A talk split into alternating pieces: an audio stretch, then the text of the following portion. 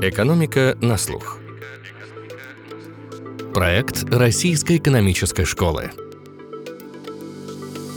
Всем привет! С вами Филипп Стеркин, я редактор подкаста «Рэш». В гостях у «Экономики на слух» Наталья Зубаревич, профессор МГУ и известный специалист в области экономической и социальной географии. Вместе с ней мы подведем итоги прошлого года на основе самой свежей статистики и поговорим о перспективах этого, о ситуации в регионах и отраслях, в бюджетах и на рынке труда, о демографии и доходах населения. Наталья использует много данных, а потому получился по-настоящему обзорный подкаст про этот атипичный, как его называют, кризис. Потому что, когда смотришь на статистику, возникает странное ощущение, а был ли вообще кризис? Своей стойкостью российская экономика поразила и наших, и зарубежных экспертов. Как же она устояла и как финишировала в прошлом году? Как выживает бизнес, продемонстрировавший в очередной раз невероятную чуйку и жизнестойкость? Что происходит с экономикой? Это трансформация или просто адаптация? И не впереди ли по-настоящему трудные времена? Как в анекдоте про упавшего в пропасть. И руки целые, и ноги целые, и голова целая. Просто потому, что еще летит вниз. Наталья, добрый день. Здравствуйте. Давайте начнем с итогов. 8 февраля Росстат выпустил свой регулярный доклад, в котором обобщил имеющийся на данный момент социально-экономический показатель за 2022 год. Какие-то итоги на основе уже цифр подвести можно. И они, как много раз уже говорилось, оказались существенно лучше ожиданий и даже официальных прогнозов. Промпроизводство, например, сократилось втрое меньше, чем ожидал Минэкономразвития. А тут еще МВФ оценил спад в 2022 году, но эта оценка всего в 2,2%. Опять же, это лучше прогноза Минэкономразвития. Итак, как завершился этот первый год структурной трансформации, как ее называют? И вот тут еще что очень важно, как развивалась ситуация ближе к концу года, как экономика финишировала. Финишировала она хуже, чем стартовала. И это вполне понятно. Потому что первое полугодие ветер дул в паруса, фантастические цены на основные экспортные ресурсы, огромные доходы федерального бюджета. В бюджетах регионов в январе-мае поступления налога на прибыль выросли в 1,5 раза, а в целом за год только на 3%, потому что с осени началось падение этих поступлений. Как, впрочем, и в федеральном бюджете. Примерно одним курсом идем, товарищи. Поэтому праздник концом 2022 года, в принципе, заканчивается, но он был. Я не буду вдаваться в макроэкономические вещи, не моя профессия, но очень советую почитать на сайте Re Russia, который ведет Кирилл Рогов, совершенно замечательный доклад под его редакцией, в котором участвовали очень уважаемые мной люди. Это Олег Ицхоки, это Олег Вьюгин, это Евсей Гурвич и Андрей Яковлев. И они каждый со своей позиции, своей делянки, скажем так, они разобрали в деталях очень внятно, что у нас произошло в 2022 году. Почему этот невероятный гэп внешнеторгового сальдо позволил нам увидеть с вами то, что они очень грамотно назвали атипичным кризисом. Действительно, 2022 год мы это наблюдали, а полагаю, что в 2023 мы увидим несколько более типичный кризис. Правда, без роста безработицы. Тут уже все понимают, что эта история сейчас не про Россию, потому что у нас очень много вынуто рабочей силы, и рынок труда дефицитен. Вот такая история. Регионы идут в этой же колее. Я посчитала бюджет, и по доходам рост консолидированных бюджетов регионов только 12%. Это, в общем, на темп инфляции, если помните ее размер, те же 12%. По расходам 16%. И это привело уже к тому, что в дефиците у нас 50 регионов. Можно пугаться, а лучше не надо. Есть проблемы в Тюменской области, но она справится. У Мурманской, у Магаданской, где дефицит побольше, сильно, в долях от доходов их бюджетов. Но суть в том, что у нас были и худшие времена. В 2014-2015 годах, по-моему, не помню, и 2016 тоже, но 2014-2015 точно. Когда выполнялись зарплатные указы президента, а денег особо регионам в виде дополнительных трансфертов добавляли, так что называется, кошкины слезы, и самим приходилось выкручиваться. И все побежали занимать. Тогда дефицит бюджета имели 77-78%. 8 регионов. Так что ситуация плавали знаем. Уже такое бывало. Вот как раз с 2014-2015 года Минфин наращивал кредитную поддержку регионов. Ну, то есть давал им возможность замещать рыночные кредиты бюджетными, по сути, бесплатными, и потом пролонгировал эти кредиты. А как было в прошлом году? При этом у меня тут сразу второй вопрос. Налоговые возможности регионов сильно ограничены. Так вот, можно ли вообще сейчас говорить о том, что у нас есть бюджетный федерализм? Ой, как вы широко замахнулись. Давайте сначала про Минфин поговорим. Ну, смотрите, он сделал большую поддержку и в 2022 году. До конца нерешенная проблема кредитов банков. Часть надавали в виде бюджетных кредитов, а кредиты банков тоже была очень большая доля. И суммарно, я считала, и региональные бюджеты, и муниципальный, там было хорошо за 500 миллиардов рублей. И когда в марте ставки в банках взлетели в космос, Минфин очень озаботился, понимая, что регионам трудно будет обслуживать эти кредиты. Соответственно, и уже летом началась кампания по выделению дополнительных бюджетных кредитов. Их вообще навыделяли, сейчас говорю по памяти, но это что-то типа 570 миллиардов рублей, где-то так, на замещение кредитов банков бюджетными кредитами.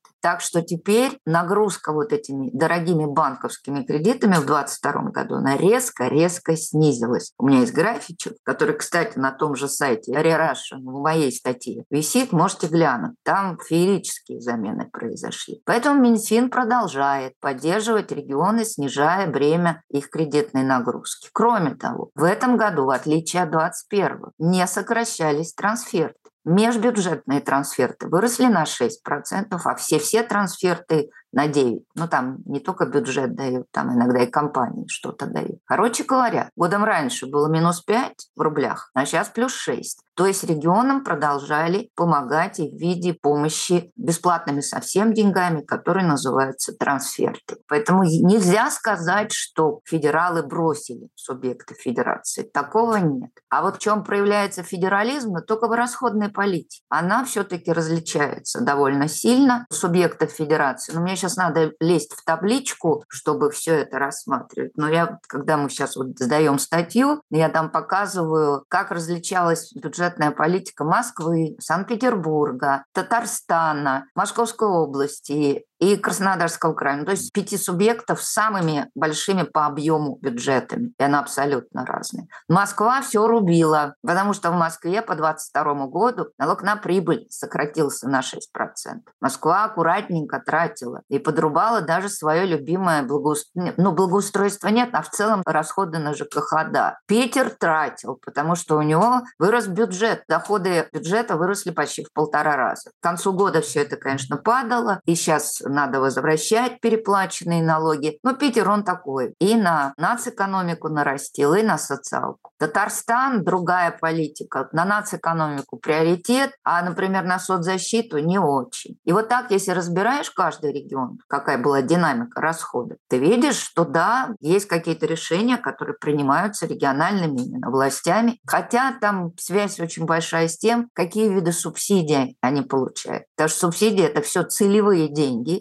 И на что вы эти субсидии выбили и смогли договориться, на этот раздел вы их и будете тратить. Поскольку Татарстан чемпион по выбиванию субсидий из федерального бюджета, вот у них поэтому так быстро росли расходы на национальную экономику. Кто-то смог договориться с Минфином, и такая практика есть, что когда вот надо возвращать бюджетный кредит, наступил срок возврата, вы можете его не вернуть, если вы потратите деньги на ремонт ваших коммунальных сетей, ну, то, что называется ЖКХ. И многие регионы этой возможностью воспользовались, и у них благодаря этому расходы на ЖКХ очень хорошо подросли. Но так вот, если брать в целом суммарно по всем субъектам, то чемпион по расходам, это, конечно, динамика нацэкономика, рост на 27%.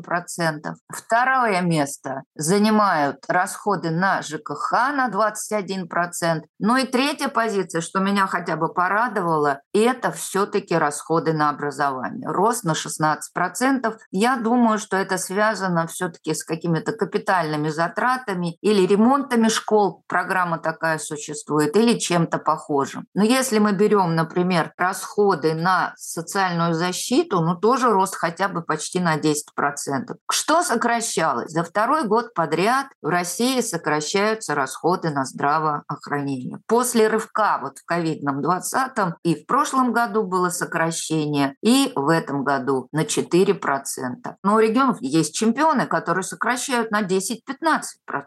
Я не хочу сейчас пока публично называть, но таких орлов немало. И они второй год подряд сокращают. Надо тратить на другое, ну а уж с здравоохранением как получится. Поэтому очень разнообразная динамика. Я всегда ее внимательно отслеживаю. Но, как вам сказать, федерализм там еще живет. Только там. Вы сказали, там федеральный бюджет своих не бросает. А что ждет в 2023 году? Вот, ну, если судить, опять же, по плану Минфина, то в реальном выражении у регионов и к проценту ВВП будет небольшое снижение собственных доходов. Дефицита почти не будет, менее 80 миллиардов. Это вот прогноз на этот год. Но вот вы уже сказали, что бюджет сталкивается федеральный тоже с проблемами. Правда, опять же, пока не очень понятно, насколько они велики, потому что очень много разных факторов. Там и ускоренное авансирование было в январе, и 1,5 триллиона есть запас. И самое, что интересно, Минфин же собирается пересмотреть расчет нефтяных налогов, но тем не менее, по многим прогнозам, дефицит будет выше или существенно выше запланированных менее 3 триллионов. Что дальше-то будет у регионов? Насколько хватит ресурсов федерального бюджета оказывать им поддержку? Потому что мы же не знаем, сколько ее понадобится дальше. Но я как-то спокойно на это смотрю.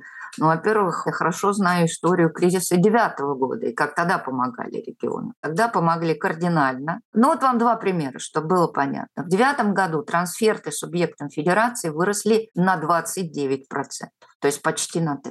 В ковидном 2020 году трансферты субъектам федерации выросли более чем в 1,5 раза, на 54%. Поэтому я еще раз говорю, не бросают по одной простой причине. По той же причине, как пенсии индексируют. На бюджеты регионов ложится основная нагрузка по социальным отраслям. Вот если взять все виды соцрасходов, включая там физкультуру, то это будет в среднем по бюджетам субъектов чуть больше 60%. Медианно это будет вот у середины регионов, это 66%, у некоторых орлов под 80%, и только у замечательной Москвы это стандартно меньше половины, потому что очень богатый город, может на другое тратить. Вы не можете это порезать, это абсолютно понятная история, но он будет допечатывать денежку и что-то еще делать. Из фонда нас благосостояние, да, вот изъятые какие-то средства на поддержку федерального бюджета. Но мне опытные макроэкономисты и финансисты объяснили, что это бралось очень хитро. Это как бы бралось из расчета, что мы берем из тех арестованных средств в еврох, долларах и иенах, и как бы под них выпускаем эту денежку в рублях. Но, по-честному, это эмиссия же, в общем, если уж по-простому говорить. Поэтому вариантов-то много. И то, что бизнес будут дополнительно раздевать. Чудесно это, как добровольный взнос. Сейчас все смотрим внимательно, кому и как его назначат. А его точно назначат. Дальше вы абсолютно правы с ценой на нефть, потому что бюджет никогда не допустит, чтобы доходы компаний где-то оставались в серой зоне, в других локациях за пределами России. А они с большой вероятностью там остаются. Будет изъятие. Делиться надо. Это принцип российского государства по отношению к бизнесу. Заставят делиться. Поэтому я думаю, что регионы — это не та история, которая будет в числе первых на секир-башку, на оптимизацию. Вот уже оптимизовали совершенно замечательно. Но и так они, Москва и Питер, получали очень немного трансферов. Но им уже порубили капитально в 2022 году, потому что, ребята, вы богаты. Поэтому вот идет такая подстройка системы. Поскольку кризис не обвальный, как был с декабря, с 8 и весь 9 год, а кризис развивается постепенно и с хорошей подушкой, которая была в первом полугодии финансовой, то будет подстройка системы. Более того, я вижу сейчас эту подстройку, знаете, в чем? Чего раньше не было. Вот это антифедерализм в чистом виде, просто в чистом виде. Раньше все-таки дотации, но это свободные деньги, были по объему больше, чем субсидии. Сейчас дотация на выравнивание – это всего лишь 5% всех выделяемых денег, но есть еще другие дотации. А больше 40% – это субсидии. А субсидия целевая. Тебе говорят, на что ты ее будешь тратить. То есть ужесточается система управления и контроля. И получив эту субсидию, регион должен ее еще софинансировать. То есть все под контролем. Вот это будет нарастать, без сомнения. Это вот такой антифедералистский тренд, он идет давно, но в 2022 году он очень усилился. Объясняю тем, что сейчас надо выполнять так называемые нацпроекты, на них выделяются федеральные деньги. Вот тут может быть поменьше, тут вот могут аккуратненько подрубить. Посмотрим. Пока в 2022 году это не произошло. Самую большую динамику, да, самый большой рост показывали именно субсидии. По январю-ноябрю это было больше 40% рост. По году у меня просто сейчас конкретно субсидии не обсчитаны, ну, будет, может, чуть меньше. Тенденция в сторону централизации системы управления ускорилась.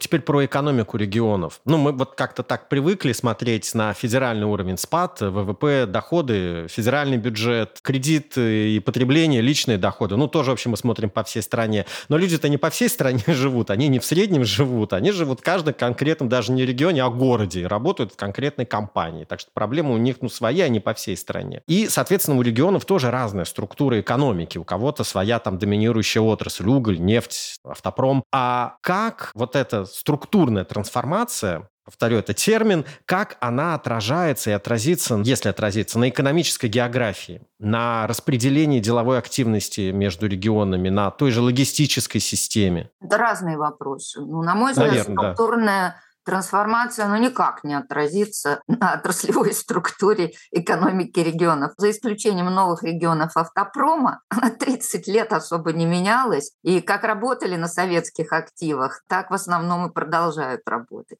То есть это традиционный уклад такой. Да. Не патриархальный, но традиционный. Да. Вообще структура экономики территориальная – это же очень инерционная штука. Решениями партии и правительства, не подкрепленными большим объемом инвестиций, и эту структуру ты не поменяешь. Поэтому все, что было по базе советское в специализациях, все и осталось. А то, что не было, вот оно сейчас в самом большом прогале. Значит, самый тяжелый спад промышленности в двух автопромовских регионах – Калужской и Калининградской областях. Минус 20% по году. Это очень много. Но это встали вот автосборочные производства. Уже существенно меньше в Самарской, говорю по памяти, по-моему, минус 8, и в Ульяновской, типа минус 6, но они как-то, поскольку они могут клепать что-то советское, но они вот это советское и продолжают клепать. Вторая зона тяжелой довольно депрессии, это северо-запад российский, потому что там концентрируются наши лесоперерабатывающие производства, которые до 80, даже 85% того, что они производят, продавали в Европу. Санкции наступили летом, и все. И теперь провал очень сильный. В Карелии минус 11, Архангельская минус 7. А когда мы смотрим только декабрь, то в декабре в Карелии, Архангельской области, знаете, с какой провал? На 24-36%. Это вообще очень жесткая история, просто жесткая история. Значит, вот это в обрабатывающих отраслях автопром, соответственно, лесопереработка, прежде всего северо-запад. Ну и третьи пострадавшие, опять же, санкции, это металлургические регионы. Вологодская, Липецкая, там обрабатывающая промышленность минус 6%. Они что-то смогли переориентировать на другие рынки, но далеко не все. И проблема еще у производителей минеральных удобрений, хотя на них санкций нету. Проблема в логистике, возможности вывести, и поэтому Новгородская область у нее минус 8 в обрабатывающих отраслях. Поэтому вот такая картина разная. Не санкционка, ну как и автопром. Автопром же не было санкций, сами ушли. Вот похожая история в тяжелом состоянии с весны и до почти ноября, до ноября точно, находился Сахалин, потому что там просто перестал работать проект Сахалин-1, и летом спад промышленности был в 2 раза. Сейчас они немножко вырулили, но и где-то он на четверть, этот спад. И если мы смотрим главный наш нефтяной регион, Ханты-Мансийский округ, то там вот спад начался в конце года, и он будет продолжаться. Декабрь минус 2 – это еще ни о чем. Но самое главное, мы будем смотреть на Ямало-Ненецкий округ, потому что там «Газпром» газ. И не только «Газпром», «Новатэк» и так далее. Ну вот погода у него аккуратненько, немного, минус 2, но если смотрим на декабрь, уже минус 8. Поэтому посыпались и регионы добычи угля. Но не так сильно. Кемеровская, Хакасия, там спад в добывающих отраслях на 5-6%. И сильнее регионы производства железной руды, потому что это связка с металлургией. Металлургия идет вниз, железной руды нужно меньше, поэтому добывающая промышленность Курской магнитной аномалии — это Курская область и Белгородская. Но Курский минус 10. Поэтому вот весь этот набор малоприятный. Вот тот процесс развивается, поскольку он начал активироваться уже во второй половине года. Поэтому пока рано ставить точку, еще не вечер. Будут как-то адаптироваться к изменившимся, но это, знаете, не структурная трансформация, к изменившимся условиям на глобальных рынках. Это совсем другое. И там-то как раз все меняется довольно быстро. Ну вот вы сейчас сказали адаптация, а я подумал, то, что мы хорошо умеем делать. Ну потому что Россия-то в кризисах, а мы уже 30 лет. 90-е, 98-й, 2008-й, 14-й, 20-й. Ну и вот вообще самый такой сокрушительный с 90-х годов. И тут я еще хочу заметить, что у нас последний нормальный экономический кризис, он был в 2008 году. Это был экономический, финансовый кризис. С тех пор у нас один за другим какие-то паранормальные кризисы. И вот, я знаю, вы не очень любите вопросы такие общие, но... Ради бога, я про кризисы говорить готова, потому что у меня же есть другой взгляд, что каждый из этих кризисов имел разную территориальную проекцию. Вот еще в чем фишечка. Вот, расскажите. Если первый кризис, адаптация от плана к рынку, поубивал прежде всего российскую обрабатывающую промышленность в виде машиностроения, оно оказалось неконкурентным. И второе, еще сильнее, российскую легкую промышленность. Перешли на китайско-турецкий ширпотреб. Но выстояла абсолютно приемлемая.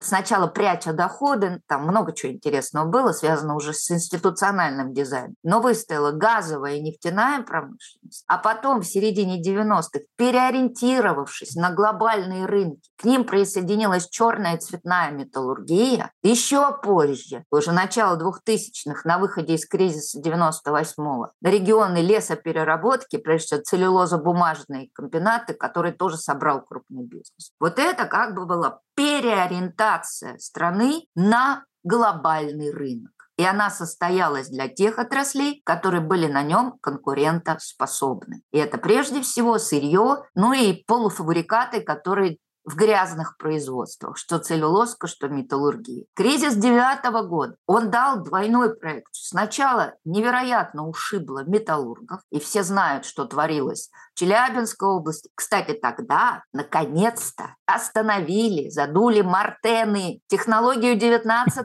века, которую использовали, грязнючую невероятно, но пользовали, потому что дает финансовый поток, дает, остальное неважно. Так вот, последние мартены задули в 2009 году, наконец-то. Доменный способ все-таки посовременнее будет. Дальше. Этот кризис перекинулся, как всегда бывает, на то, что более хиленькое, с ослабленным иммунитетом. Это машиностроение. Оно пошло тоже следом за металлургом, не с такой скоростью, но регионы машиностроительной специализации показали более жесткую просадку в кризис 2009 года. И себя очень неплохо чувствовали все нефтегазовые сырьевики. За исключением, причин не знаю, по-моему, просела Астраханская, но там надо узнавать, что «Газпром» придумывал. А так они шли очень неплохо, ровненько. И еще особенность кризиса 2009 года, когда регион имеет более разнообразную специализацию, то есть он не моно, за исключением нефтегаза, он проходил этот кризис несколько полегче. Например, Татарстан, например, Пермяки, они прошли легче. Кризис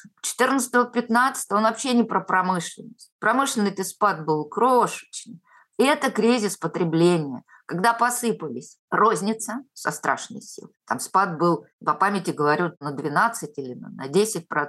Когда посыпались инвестиции, тоже с очень большой силой, и доходы населения. Вот куда ударило. Ударило прежде всего по сектору услуг, а не по реальному сектору. Сельхоз рос, промышленность, там спад был, правда, Росстат пересчитывал и потом поменял методику, пересчитали вот эту корзину для индекса физобъемов так, чтобы те отрасли, которые падали поменьше, их доля в этой корзине была побольше. Поэтому по факту первоначально они давали цифры 5% падения в обрабатывающих отраслях, а потом оказалось, что это что-то 2,5%. Но все равно это было коротко. Кризис 2020 года, и это абсолютно кризис ритейла мощнейший, локдаун, стройки, потому что многие стройки не работали, а в промышленности, так это же стратегически значимые предприятия, они же не останавливались, с ними все было нормально.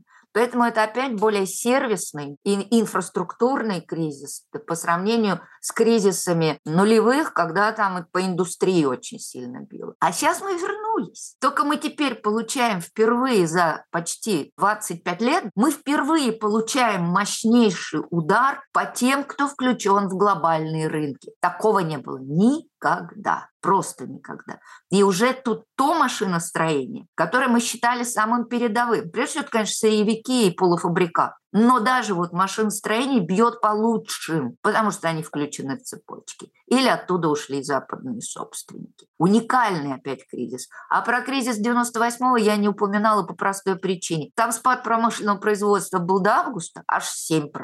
Но как только рубль девальвировали, все поперло. Росло так, что «мама, ты моя». Поэтому для промышленности это такая была, знаете, пауза, запятая. Меньше года все это продолжалось. Вот такая история. Подытоживая, какие в результате регионы оказались в наихудшем положении, а каких кризис коснулся меньше? Уже понятно. В меньшей степени, конечно, аграрные регионы, но за исключением тех, которые прифронтовая зона. Аграрный юг в целом этот кризис, конечно, пройдет легче, потому что продукция пищевой промышленности продолжает расти, в основном за редкими исключениями. Потребление в большей мере переключается на еду, потому что на остальное уже не очень хватает денег. Или предложение резко сузилось. Если не можете купить машинку, чё бы не попить шампанского абрау дюрсо, не съесть лишний кусок ветчины, люди же замещают как-то, да, нереализуемые потребности. Второе. Мне казалось, что это Дальний Восток, потому что он больше повернут на Азию. Просто им, что называется, перестраиваться особо не надо. Но получается очень по-разному, потому что Сахалин провалился. Но это институциональный фактор. Камчатка сейчас очень показывает сильный спад, но это биологический фактор. В этом году рыбы меньше пришло на нерест в реки. Остальные регионы либо показывают какую-то дурь с бюджетом, как Магадан, у Чукотки не здорово, но это там с уходом компаний связано. Поэтому вот как сформулировать, что весь Дальний Восток легче пройдет, я уже бы не рискнула. Нет. Но гипотетически так должно было быть. И самая жесткая ситуация у тех регионов, которые сильно монопрофильны, и их профиль попал под санкции по полной программе. Или же сама российская власть сказала, не, мы вам это продавать не будем. То есть это газ, Ямал. Надо думать про Кемерово, но у них лоббизм фантастический. Они выбили вместе с другими угледобывающими российскими регионами квоту на вывоз. Я думаю, что не только они выбили, а еще и СУЭК постарался, Сибирско-Уральская энергетическая компания, которая в основном на Востоке всем этим владеет. Кроме Кемерова, там у них поменьше. Дальше. Я очень внимательно смотрю за металлургами, особенно в европейской части России. Мне казалось, что они уже дно нащупали. Но сейчас им перерезают возможность возить на Азию. Им очень трудно вывести. И это означает, что, возможно, вторая итерация сжатия производства. И самое сейчас, вот в моменте, больное место – это северо-запад европейской части России. Там беда. Смогут ли они перенаправить то, что они производят? Открытый вопрос. Очень открыт. Для сибирских ЦБК легче, потому что у них законтрактовано на Китай давным-давно. Я когда была на Братском комбинате, спросила, кто у вас, кому будете продавать? Они запустили новую линию производства целлюлозы. И на меня посмотрели, как на такую, на большую дуру. И сказали, конечно, Китай. У нас уже на несколько лет 80% нашего производства законтрактовано. Вот так, я вам рассказала. По Москву не понимаю. А про Питер, жир сейчас в нем был гигантский, финансовый, бюджетный. Его очень поддерживает туризм внутренний, рост ресторанов, кафе, баров на 80% с лишним. С ума сойти. Город не такой дорогой, как Москва, а при этом замечательный. Поэтому едут со всей страны. Конечно, это проблема Калининградской области, но эксклав не бросят. Им и паромов дают дополнительных, и финансовую какую-то поддержку окажут. И все хорошо будет, да, самое главное забыл сказать. Все будет замечательно у высокодотационных республик. Их федеральный бюджет не обидит. Они и так живут в основном 70-80% на федеральные трансферты. Населению их будет не здорово, потому что доходы все-таки там будут снижаться. А бюджет будет чувствовать себя замечательно. Наталья, а вот насчет международных цепочек, о которых вы уже говорили. С одной стороны, прежние разрушаются, мы поворачиваем на восток, Китай, Индия, Турция, вот теперь наше окно в мир. С другой стороны, повторяется эта мантра импортозамещения и ориентация на внутренний рынок. Все сделаем сами. Но внутренний рынок у нас маленький. Это не Китай, нас всего-то 146 миллионов. Вообще, будут ли эти инвестиции, в том числе в производство, в создание своих технологий, окупаться, если все это рассчитано на такой небольшой внутренний рынок? Ну, давайте по цифрам. Около половины всей металлургической продукции идет на экспорт. Шло. Ну, в европейских заводах побольше, уральских несколько поменьше. Ну, вот сумма где-то 45-50%. 80% всех удобрений шло на экспорт. У компании «Связа» и «Сигежа Групп» самые продвинутые, ну, плюс «Элим Групп», самые продвинутые именно не в целлюлозке даже, а в лесопереработке компании. До 85% шло на экспорт. Кто это кушать-то будет внутри Российской Федерации? По газу треть шла на экспорт. Ну, все газифицируем, только за чей счет? Потому что программа газификации, принятая российскими властями, предполагала, что часть своих экспортных доходов «Газпром» пустит на газификацию российских периферий. Тогда было понятно, кто финансирует. Бюджет это точно финансировать не может. Если мы берем нефть и нефтепродукты, но там считают по-разному, как добавлять. Ну, грубо, тоже 40% идет на экспорт. Как все это переиграть? Мы видим. Ну да, экономика экспортно ориентированная была. Правильно, она и осталась. Она просто переориентировалась на другие рынки, за меньшую цену и падающую прибыльность. Все и случилось. Даже когда вот я читала обзор в том же «Коммерсанте», какой-то был опрос предпринимателей, по-моему, Гайдаровский институт делал, около 1000 предприятий, как вы переиграли. 60% с лишним переориентировались на китайское оборудование и комплектующие. Еще под 20 это будет Турция, ну, давайте скажем, типа Турция и типа Казахстан. Вы все поняли. Это просто идет через третьи страны. Да. И по самой низовой части, ну, есть вот такой самые нетехнологичные вещи, это вот на 30% сказали, что мы уже импорта заместили. То есть в России есть альтернативы. С комплектующими уже меньше,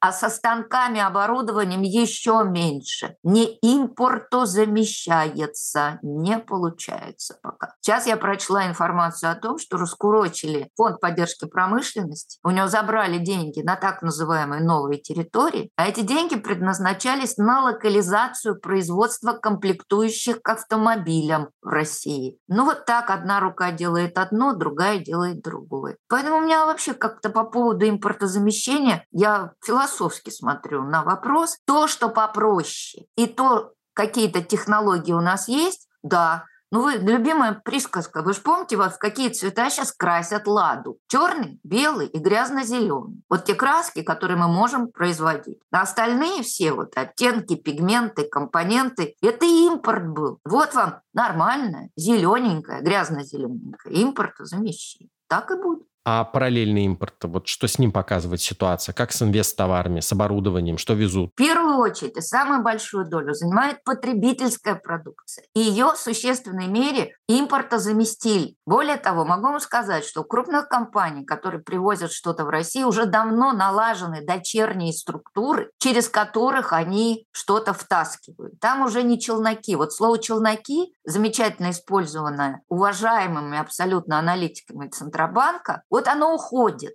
Чипы еще в сумках, может, и возят, не знаю. Но крупные компании все создали дочерние структуры в третьих ли странах. Не знаю как, я никогда не спрашиваю. Лишних вопросов бизнесу стараюсь не задавать, а то вообще ничего не расскажут. Поэтому все это уже отработано. Но прежде всего это потребительские товары. По всем оценкам с комплектующими хуже, а с оборудованием готовым еще хуже. Да, везут. Потому что настоящие буйные есть в бизнесе. Но это не ритмично, и это не является такой вот нормализованной поставкой. Хотя даже под санкционку завозят. Но в конце концов российские самолеты же ремонтировались в Турции. Российские «Боинги» ремонтировались. Недаром туда приехали представители Соединенных Американских Штатов узнавать, а как это у вас так получается. То есть лазеек немереное количество. Но знаете что? Давайте так. Экономика, которая формируется методом огородами Котовскому, эффективной экономикой быть не может.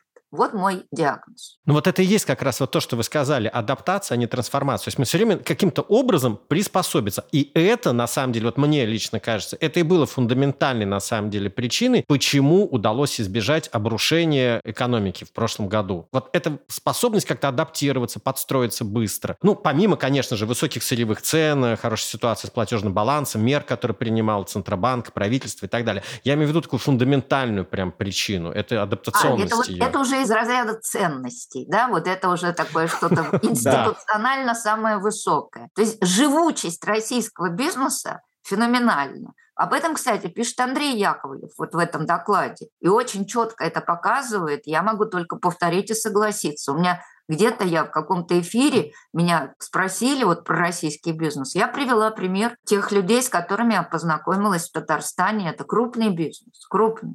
Я говорю, что вы сделали после 24 февраля? Они ответили, 25 февраля мы с братом сели в самолет и полетели в Турцию. Вы понимаете, как люди считать умеют? Да уж, считать и выживать мы умеем, научились. А как выживает МСП, малый и средний бизнес? Посмотрела последние данные, вот сейчас вышли в мониторинге регионов, посмотрела третий квартал, практически сокращения нету по численности занятых в МСП. Оно так и болтается чуть выше 11 миллионов человек. Поразительно, что его не было и в ковид. Но насколько верить этой статистике, мне трудно сказать. Но вот оно как замерло вокруг. Было 12, потом слегка ушло вот ближе к 11, и так на этом уровне и стоит. Судя по тому, что я смотрю, платежи, есть в налогах на совокупный доход, это раздел налогов, есть там платежи по упрощенной системе налогообложения. Потому что минёнку отменили, а упрощенка пока осталась.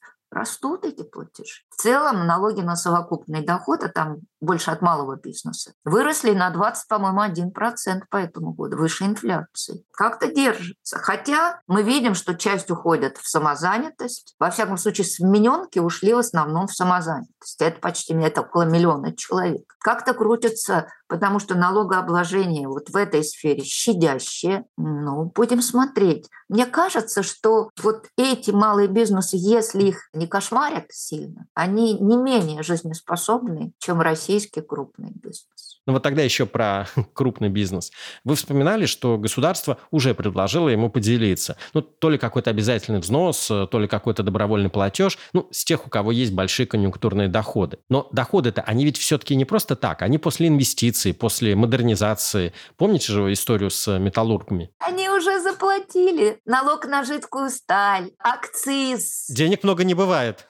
Вы знаете, да, стрижка крупных животных, овец-мериносов в России – это норма. И бизнес это знает давно и хорошо. Поэтому есть очень сильная лоббистская структура. Это объединение «Русская сталь», куда входят все представители крупных металлургических компаний. Что-то им удается пролоббировать, что-то нет. Но должна сказать, что у них и правда были сверхдоходы. Налог-то на прибыль. Если вы не видели, что творилось в 2021 году, так рассказываю. В 2021 году, тоже по памяти, но извините, до поступления налога на прибыль в металлургических всех регионах выросли в среднем в 2,5-3 раза. Как вам это? Бешено. Потому что был пик мировых цен на металлы. Они очень хорошо продавали. И, соответственно, когда ты видишь, что, по-моему, в Липецкой, да, по-моему, в 3, в Вологодской, ну, типа 2,6, Белгородской тоже примерно так же, но чуть поменьше в Челябинской, там, типа 2,3. Но это в разы, понимаете, в разы. Поэтому тут вопрос только торговли. Сколько шерсти с вашего мериноса состригут? По всей шкурке? Или выстригут только фигурки на этой шкурке? Вот за это и бодаются. Ну, тогда уж если совсем справедливости ради, то не только в России, конечно, а налоги на сверхдоходы задумываются. Периодически это и в других странах тоже говорят. Были большие. Помните, windfall tax. Они более жесткие. А у нас все по понятиям. Страна по понятиям, и, соответственно, налогообложение тоже в какой-то мере по понятиям. Хотя ФНС сделала так много для прозрачности, четкости, цифровизация этой системы, это только в ноги кланяется. Действительно, они очень много сделали. Но когда наступает час X, возвращаются родовые черты системы. А это понятие. Вот вы сейчас и наблюдаете эти понятия. Толковище. Нет, Это называется по-простому еще стрелка. Они будут забивать стрелку. Вспоминаем 90-е. Ну, в 90-е, собственно говоря, я помню, как раз ФНС договаривалась с компаниями, сколько вы сможете заплатить. Давайте посмотрим. Сейчас нет. Сейчас все по-другому. Они большие, молодцы. И я просто с уважением. Вот я как-то сказала в каком-то интервью, что разные российские структуры государственные, вот они, конечно, по-разному работают, но ФНС – это отличники. Они действительно пятерочники. То, что они сделали, они, во-первых, минимизировали контакты, и, во-вторых, они провели мощнейшую цифровизацию.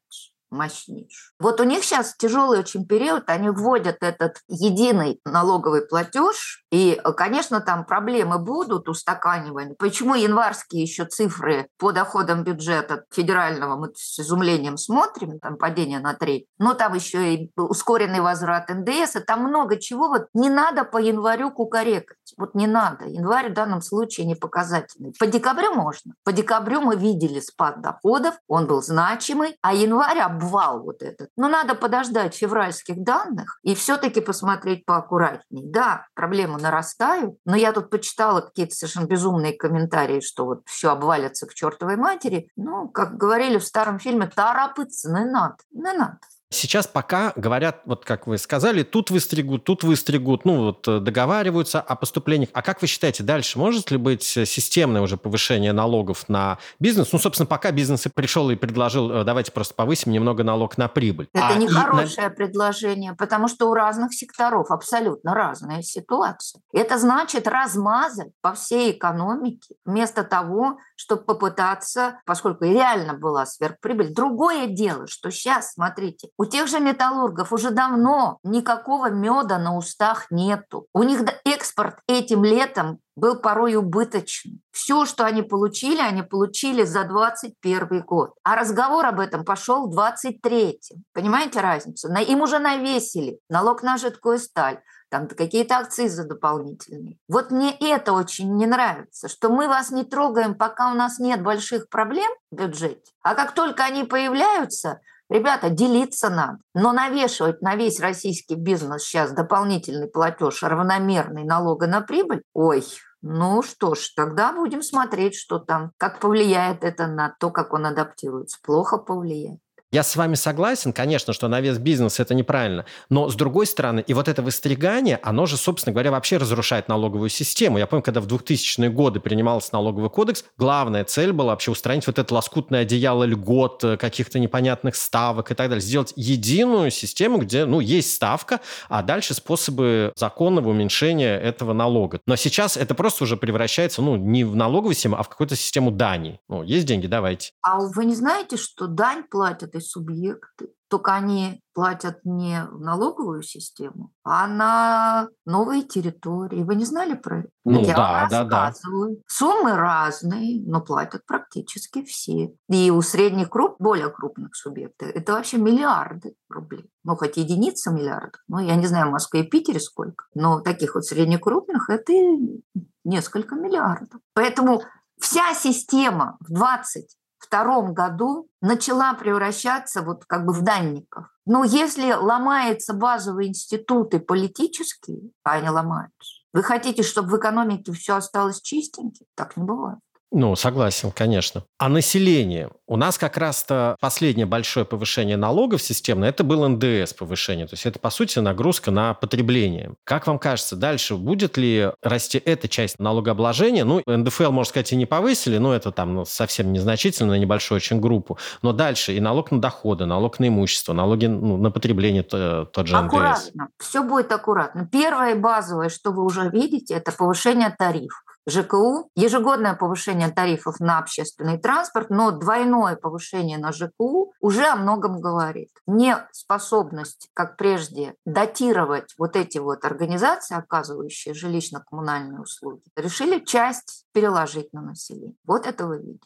Второе, если мы говорим о дополнительных данях, ну, пока давайте следить за руками. Вот что перевесит, политика или экономика? Я имею в виду налогообложение НДФЛ на тех, кто работает за границей на удаленке. Пока эта тема висит. И, соответственно, вот как разрешится этот сюжет, мне интересно. Кричать уже думцы малость перестали, но где-то ж под ковром все равно какие-то идут обсуждения. Дальше. Будет ли ставка вот по НДФЛу, ну, сейчас она уже не совсем плоская, а прогрессивная? Не думаю.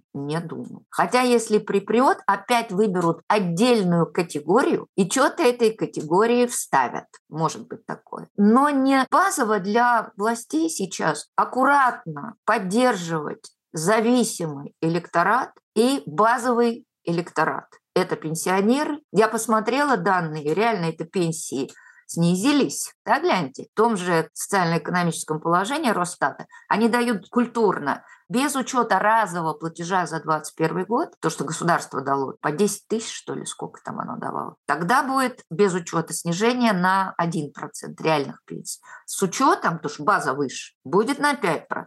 Поэтому электорату добавили, но все равно он победнел. Вот эти группы будут очень аккуратно отслеживаться. И малоимущие, потому что, как вам сказать, уровень бедности в Российской Федерации – это политический статистический показатель. Политический. Ну и плюс к этому идет рациональное и разумное абсолютно. И Мишустин об этом говорил, и правильно. Переориентация системы социальной защиты именно на поддержку малоимущих, а не на заслуженных, как у нас было. Но уже 5 лет назад еще 75% всех выплат, не считая пенсии, пособий всевозможных, шло заслуженным, кто имел право на льготы. И только четверть шла бедным. Сейчас эту систему переориентируют, это разумно. Плюс еще политический показатель уровень бедности. 2 в 1 срабатывают. Так что дополнительного навеса стоит бояться тем, у кого что-то есть, как учит наша жизнь. Нельзя отобрать у тех, у кого ничего нет.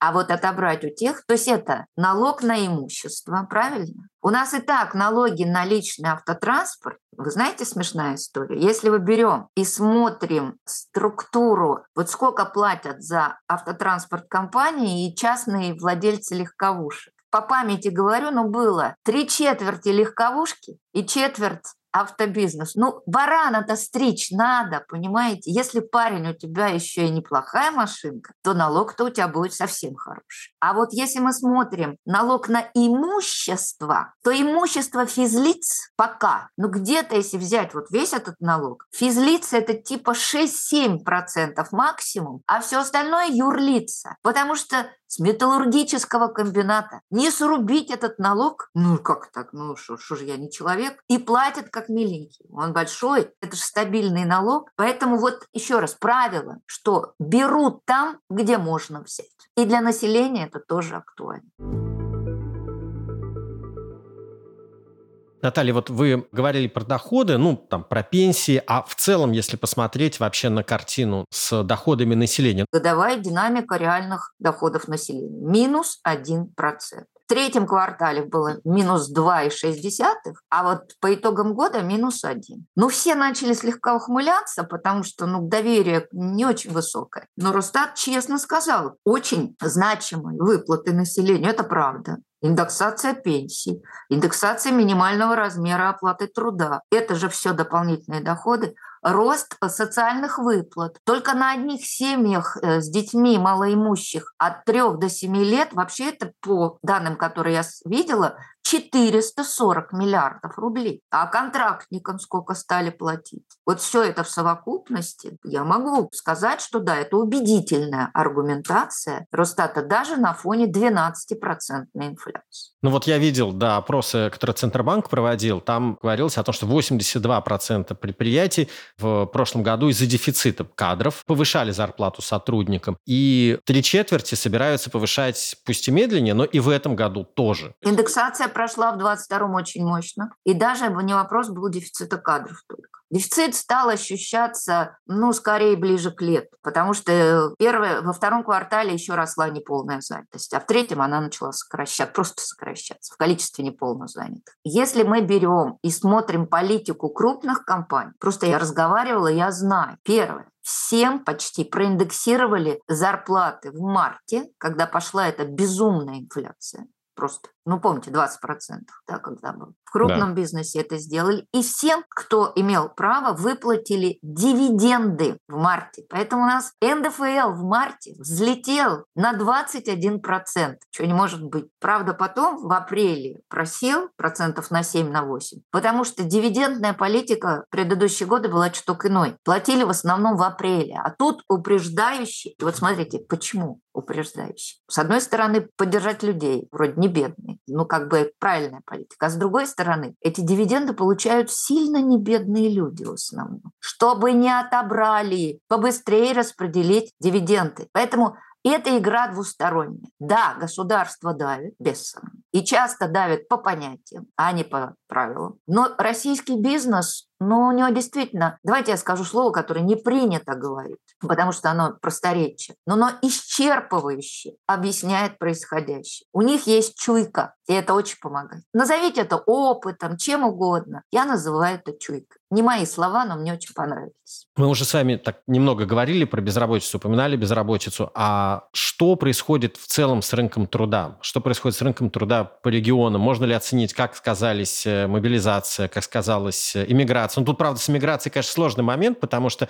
большинство людей, уехавших, как я себе представляю, продолжают все равно работать на российском рынке, на России. Да где бы они ни работали? Они же не на ПМЖ уехали. Миграция считает только тех, кто в одну сторону уехал. Они просто сели в самолет, виза ли, не нужно ли виза, и уехали. Для российской статистики они все здесь, они никуда не делись. Что происходит в регионах на рынке труда? Ответ – ничего. Вот что было, но только в ковид там выросла неполная занятость, хорошо, да, по 3 форматам до 2,5 миллиона. А сейчас даже и неполная занятость так не выросла по 3 форматам, но не буду вас мучить, там нет отпусков без сохранения содержания, есть другие формы неполной занятости. Она во втором квартале этого года была всего лишь 1,4 миллиона, а в ковид было 2,1 миллиона. И сейчас уже она опустилась до 1,3 миллиона. Поэтому здесь история ничего не меняется.